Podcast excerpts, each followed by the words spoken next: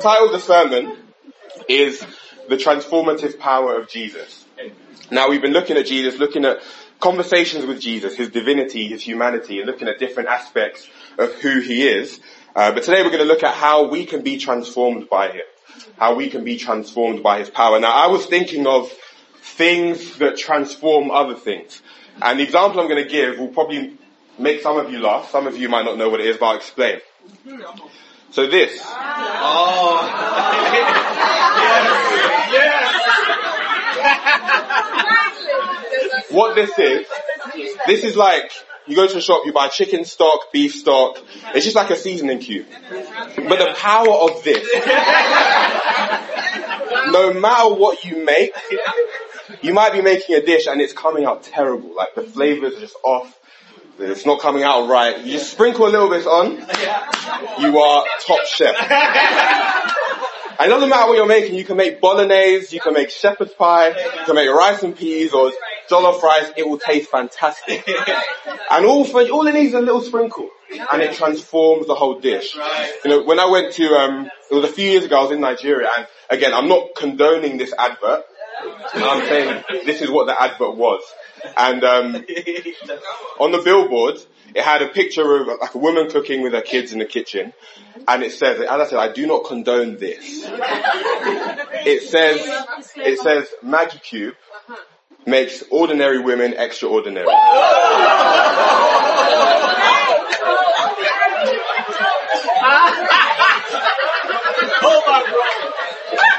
So the reason I share that is to show the power it has to transform an incredible dish. But as I said, we're not here to talk about, so here to talk about Jesus, how he transformed us. That's just an illustration. Um, you know, Jesus is incredible. You know, in Colossians 1, don't turn there, but it talks about Jesus being the uh, invisible image, the image of the invisible God. It talks about he's the firstborn over all creation. For in him and through him all things were created. Um, Jesus has all power. Jesus has performed miracles that we've all read in his word. He's changed our lives. We, we know Jesus to be incredible, divine, human. Uh, Jesus is, is magnificent, above and beyond everything. And we get to be transformed by him. And that's, that's a big deal. We get to be transformed by Jesus. And I know a lot of us in this room have been transformed by Jesus at one point. We're all sitting here because of that. Um, you can think of the lives you used to live before you became disciples and think of who you are now and the life you get to live now and think only because of Jesus and God's grace. However, I think it's really important that we don't just let that transformation stop when we become a Christian. Uh, we don't let that transformation be a one-time thing, but we are continually being transformed by Him. Truly, it's for our own good. In 2 Peter 1, it talks about, you know, for this very reason, add to your faith goodness, goodness knowledge, self-control, perseverance, and it goes on and on and on. And the call is that we should always be growing, always be transformed. It says later on in that passage that if we do those things, um, it will keep us from being ineffective and unproductive in our knowledge of Jesus Christ. It goes on to say in verse 11 that if we do these things, we will never stumble and we will receive a rich welcome into eternity with Christ. So it's really important that we are always being transformed by Jesus. And we're lucky that he has the power to do all of that. And so I really hope and pray that as we look at some scriptures today, we're going to look at a lot of Bible that we see how he's transformed people in his word and we can gain encouragement and conviction as how we can do that for us today and going forward. So let's turn to John chapter 4. We're going to look at two examples. The first one is Jesus and the Samaritan woman.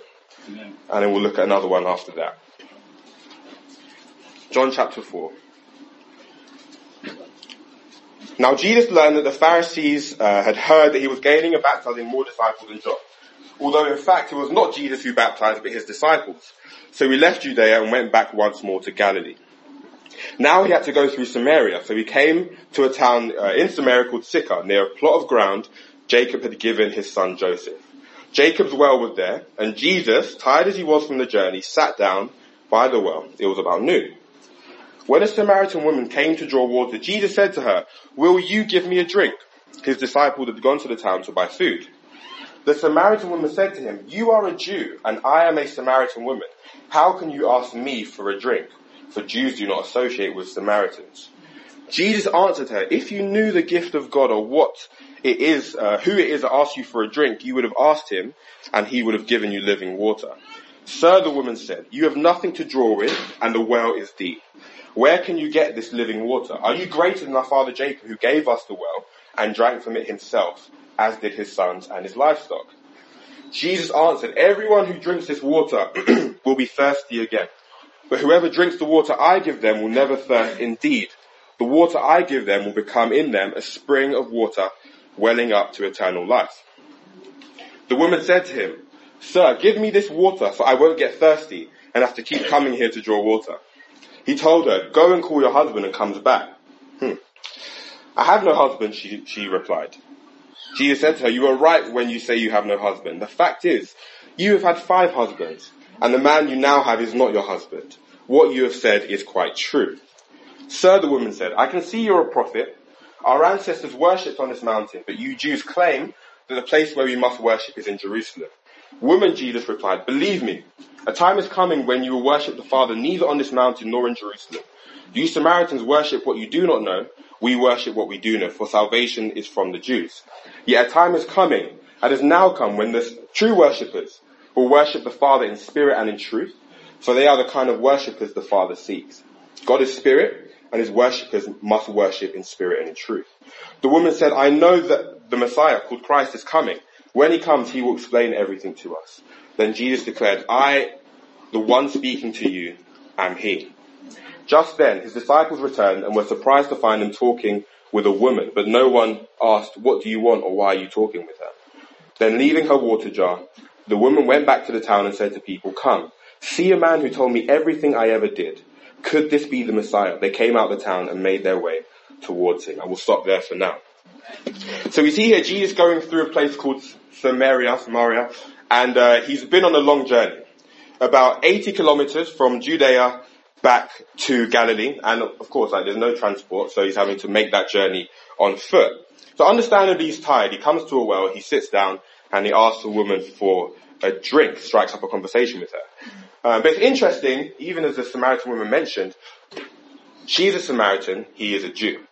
Now, I want you to imagine um, the conflict between, say, like uh, you know, Israel and Palestine. I want you to imagine a conflict between uh, Birmingham City fan and Aston Villa fan. I want you to understand the conflict between an Arsenal supporter and a Tottenham supporter, and amplify that in, by infinity, and this is the tension you have between Jesus, the Jews and the Samaritans. But anyway, Jesus doesn't care about that. He starts talking to this woman, and he's asking for a drink. He disregards all these social constructs, and he's like, look, I'm thirsty. They get talking, and you know, there's a lot in this passage, I won't go into it all right now, but Jesus then says, you know, bring your husband. And this is where it gets a bit sticky. Um, she answers smartly, and she's like, I don't, I don't have one. And he's like, yeah, you're right. You have had five. And the one you're with right now is not your husband. And then a few more words. Um, this woman goes off, proclaims Jesus. Many people believe in him as a result. Verse 39 of that same chapter. Many of the Samaritans from that town believed in him because of the woman's testimony. He told me everything I ever did. So when the Samaritans came to him, they urged him to stay with them and he stayed two days. And because of his words, many more became believers. So this woman went from being known as the one with five husbands to the reason why many Samaritans believed in Jesus. So we see the change, we see the transformation there. And we'll look at another situation. It's a lot of Bible reading, guys, but I hope you're with me. Mark chapter 5. And we'll look at Jesus restoring a demon possessed man. They went across the lake to the region of the Gerasenes. When Jesus got out of the boat, a man with an impure spirit came from the tombs to meet him. The man lived in the tombs and no one can bind him anymore, not even with a chain. So he had often been chained hand and foot, but he tore the chains apart and broke the irons on his feet. No one was strong enough to subdue him. Night and day among the tombs and in the hills he would cry out and cut himself with stones. When, when he saw Jesus from a distance, he ran and fell on his knees in front of him. He shouted at the top of his voice, what do you want with me, Jesus, son of the most high God? In God's name, don't torture me. For Jesus had said to him, come out of this man, you impure spirit. Then Jesus asked him, what is your name? My name is Legion, he replied, for we are many. And he begged Jesus again and again not to send them out of the area. A large herd of pigs was feeding on a nearby hillside. The demons begged Jesus, send us among the pigs, allow us to go into them. He gave them permission, and the impure spirits came out and went into the pigs. The herd, about 2,000 in number, rushed down the steep bank into the lake and were drowned. Those tending the pigs ran off, reported this in the town and the countryside, and the people went out to see what had happened. When they came to Jesus, they saw a man who had been possessed by the legion of demons sitting there dressed in his right mind, and they were afraid. Those who had seen it told the people what had happened to the demon possessed man and told about the pigs as well. Then the people began to plead with Jesus to leave their region.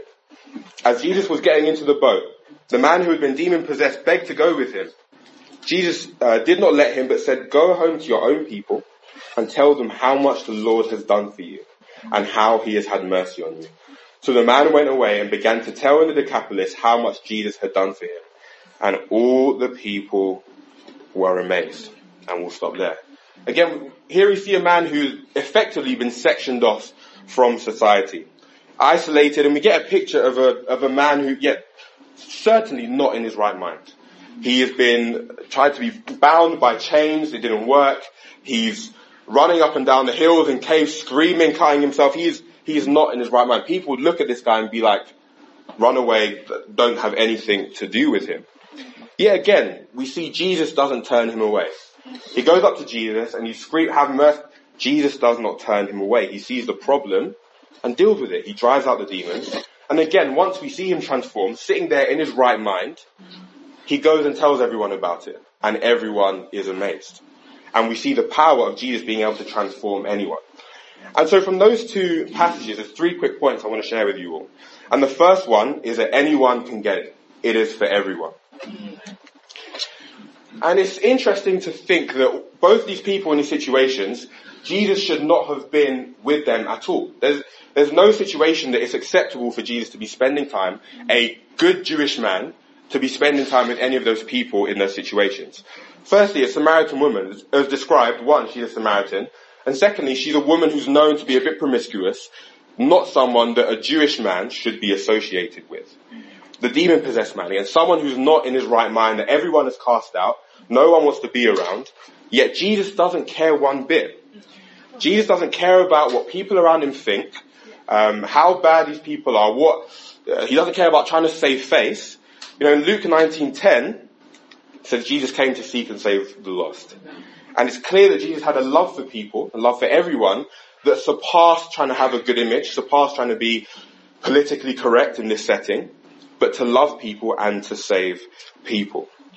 And Jesus did this for the sake of mankind. And I think this is one of the things that blows me away about Christianity, is that it, it doesn't matter who you are, where you've come from, what past you've had, what you've done, Jesus wants to have a relationship with you and Jesus wants to transform you. Like in a world that we live in where it's all about who you know, what you've done, what mistakes have you made, like, and those are the things that we can judge each other by, in this situation, Jesus doesn't use any of those measures for us.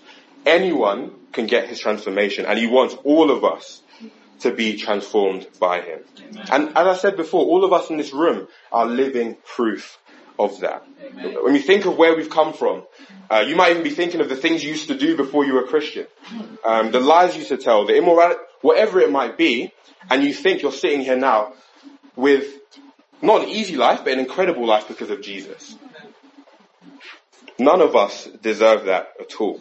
And maybe some of us in this room don't think we have a relationship with God right now.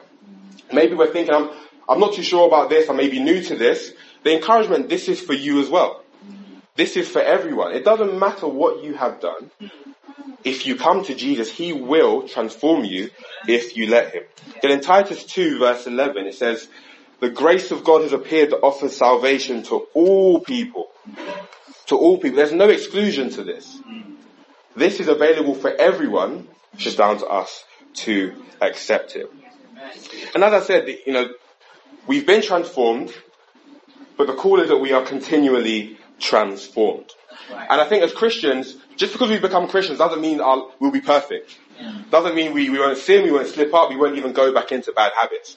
And I think one of the things which can be really damaging is when we slip up, when we make a mistake, of course we can think, yeah, I shouldn't have done that. And it's true, we shouldn't have done that. Um, however, Satan wants to get into our head and think you, there's no turning back. You can't, whatever mistake you've made it's too bad. God will not forgive you. God is mad at you, God is upset with you, and He doesn't want anything to do with you anymore. And again, my encouragement is, it's not that let's go out and sin and do whatever we want so that God can forgive us. That's, that's not the message at all when you read the scriptures. None of that is true. But it's the fact that when we do slip, when we do fall, if we choose to go back to Him, we can still be transformed by Him. If we're still sitting here today, if we're still alive right now, that means we have a chance to go back to Jesus and to be transformed by Him yet again. There is nothing too bad that He won't forgive.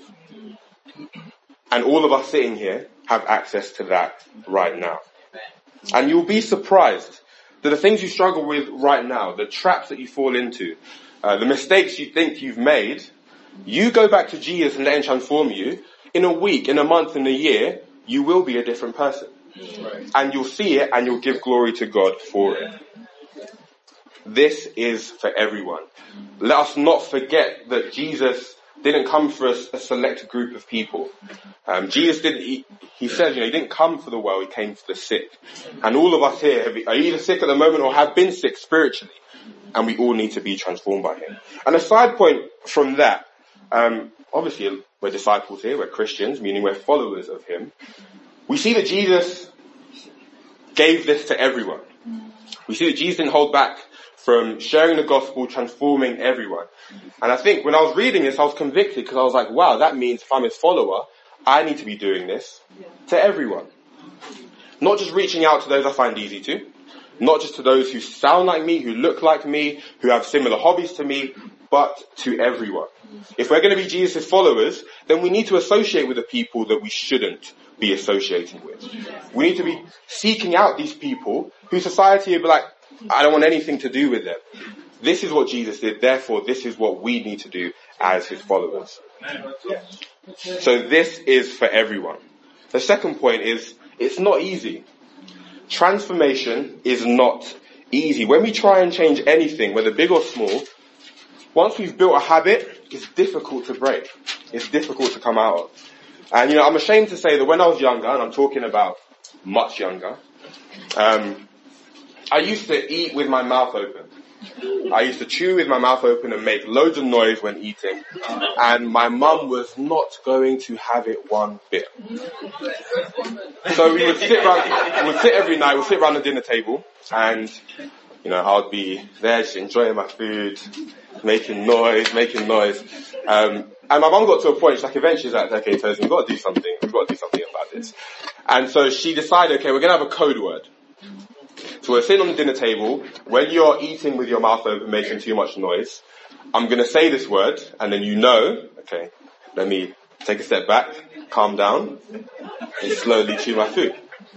And I used to get so annoyed. I was like, Mum, just let me eat my food. Like, is it? It's not that much of a big deal. It's not that deep. Um, it's really, it's, there's bigger things to worry about. But now I'm grateful that she did. I'm very grateful that she did. But even though it sounds like such a small thing, it was actually a very difficult habit to break. A very difficult habit to break. You know, when I was, um, when I was in school, I played rugby and when I got to about 14, 15, my coach was like, "Hey, you're, you know, your opposition are quite big. You need to start going to the gym. You need to start training." I was like, "Okay, cool." Um, so I used to go to the weight room in my lunch times, and I would leave the weight room and go into my science class. I, can't walk.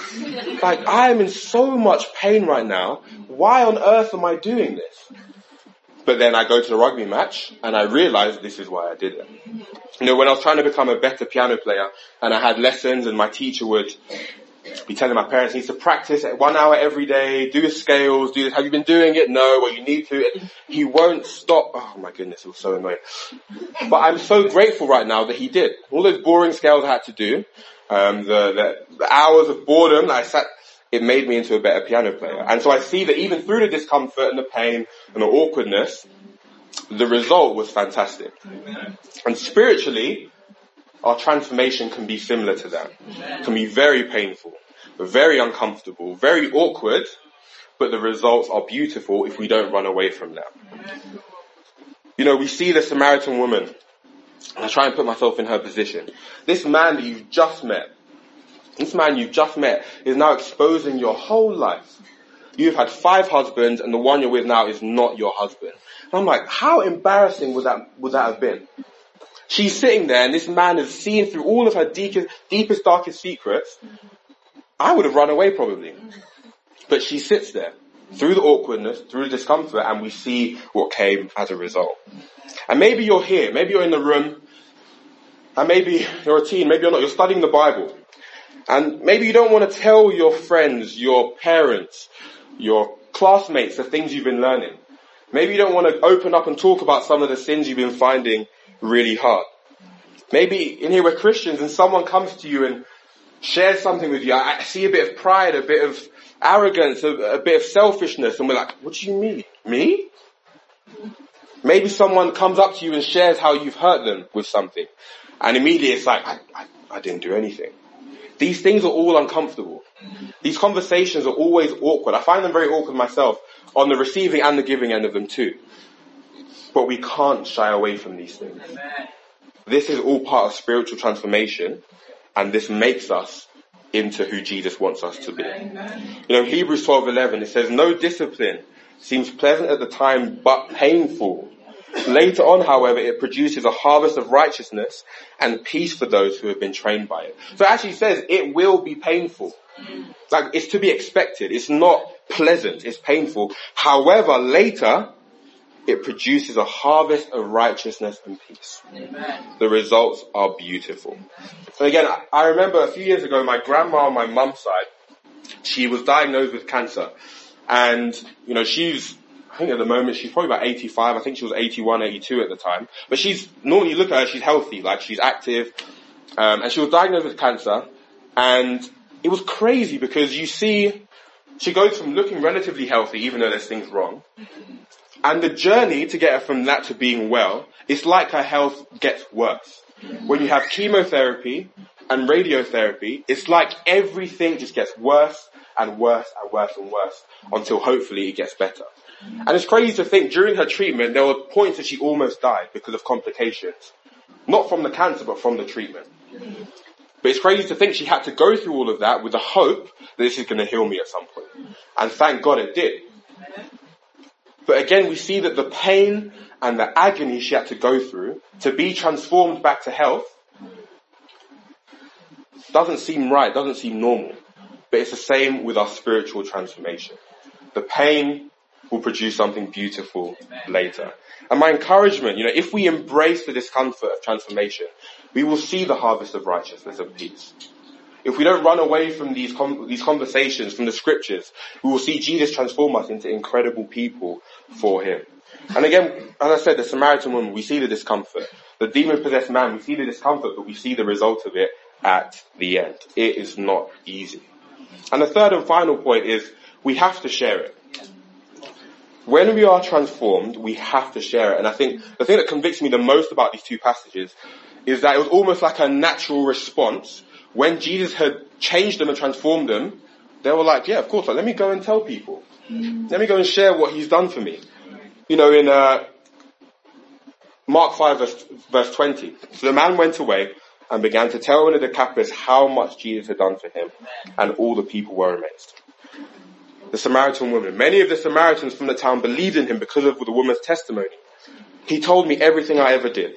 So when the Samaritans came to him, they urged him to stay with him and he stayed two days. And because of this, many more became believers. Amen. And I think for us, when we truly comprehend what Jesus has done for us, it will, we can't keep it to yourself. When you have good news, like I shared good news at the beginning, you don't keep, you're eager to share it with people. You're eager to get it out there because you look, look at, look at what's happening. It's great. When God has changed you from a man of anger to a man of peace, that's a big deal. When God has changed you from a woman of selfishness to generosity, you share it because that's a big deal. As we are being transformed by Jesus, when we truly see how incredible it is, we will share it and we will talk to people about it. And you know, another thing which is, which I need to grow in a lot is I see these people and they're talking not about, okay, I met this guy Jesus. I heard he said some good things. Um, you know, he taught some great things. He, I saw him do some miracles. They didn't share that. That would have been true. There's nothing wrong in sharing that, but that's not what they shared. But they shared, look at what he's done for me. Look at what he's done for me. And in Revelations 12:11 says they triumphed over him by the blood of the lamb and by the word of their testimony. When sharing your faith, you might meet different people from different religions, different backgrounds. Uh, maybe people have no faith at all, and a lot of people have different arguments for why God is real, why He's not. And obviously, we know and believe God is real. We're convinced of that. Uh, but when you're sharing your faith with people, they might have some good arguments that they believe in, um, and they can refute you. Obviously, we know, as I said, we know this is true. Um, but if you tell them, look at what he's done in my life, no one can argue against that. When you tell them, this is who I was before and this is who he has turned me into now, no one can say that's not true. No one can say that Jesus hasn't transformed you because it's your life. And as the scripture says, there is power in the word of your testimony. No one can argue with you when it comes to what God has done in your life. I think my encouragement with all of this, I'm a very simple man, so I like things very simple. My encouragement with all of this is that all of this started from just an interaction with Jesus. This transformation, this outreach, the impact, the lives change, it started with one simple interaction with Jesus. Now for all of us, we want to be transformed, we want to change. It starts with an interaction with Jesus. If you're new to the scriptures, or if you've read the scriptures for years and years, my encouragement, please, please, please, for our sake of our spiritual life so we can be transformed by Jesus, just spend time reading the scriptures. That's, that's where it starts. Just spend time in the Word of God and you will see Jesus transform you in incredible ways. All it takes is being with Jesus. Amen.